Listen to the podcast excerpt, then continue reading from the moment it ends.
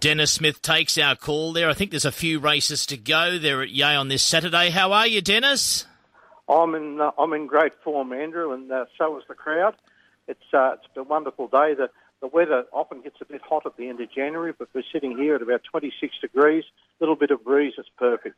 Yeah, sounds wonderful. Uh, we'll play this on air Saturday and Sunday ahead, but um, weather's terrific, and that always drags a few extra through the through the gate. Um, What's your, what's your estimation? Have you had a lot of walk-ups?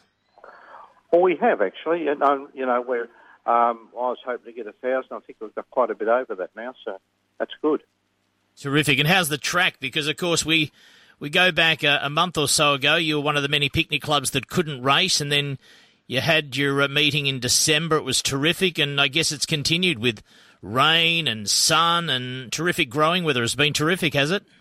Well, it has, and I, the um, I think the, the, the whole exercise taught our track people a lot.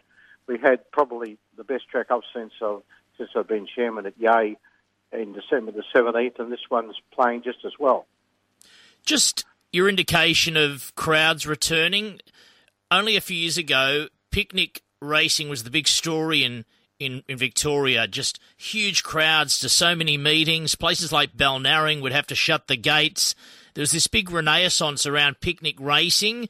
The pandemic hit picnic racing very hard, as you know, because in most cases, non betting meetings, no TV coverage, no turnover, and with crowd restrictions, there was no reason to keep racing.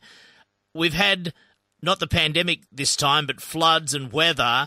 But we're now getting a bit of a, a continuity about picnic meetings happening again. There's still a few months of meetings to go. Um, have the crowds come back? Have they, Dennis? Well, if today's an indication, they're starting to come back. Yes, um, they, look, they haven't come back to where they were, and I don't think that'll fully happen this season. Um, Balnarring, I tell you, the litmus test will be Balnarring on Australia Day on the 26th coming up. So uh, that will be a test of how many have come back. They've uh, they've probably held their crowds better than anyone and um, that'll be good indication. It will, and we'll let you get back there. Still a couple of races to go. Um, you've got the St Pat's Cup on the 19th of Feb. We'll speak to you uh, before that, but you've got the it's the Larkfield St Pat's Cup, isn't it? A Sunday meeting.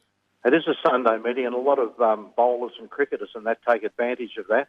Uh, I've got a group of 30 coming up that uh, that play cricket, and they normally couldn't get up, so uh, I used to umpire football with one of them back in the 70s. That's a long time ago, but uh, he's pulled a group of 30 together and they're booked already.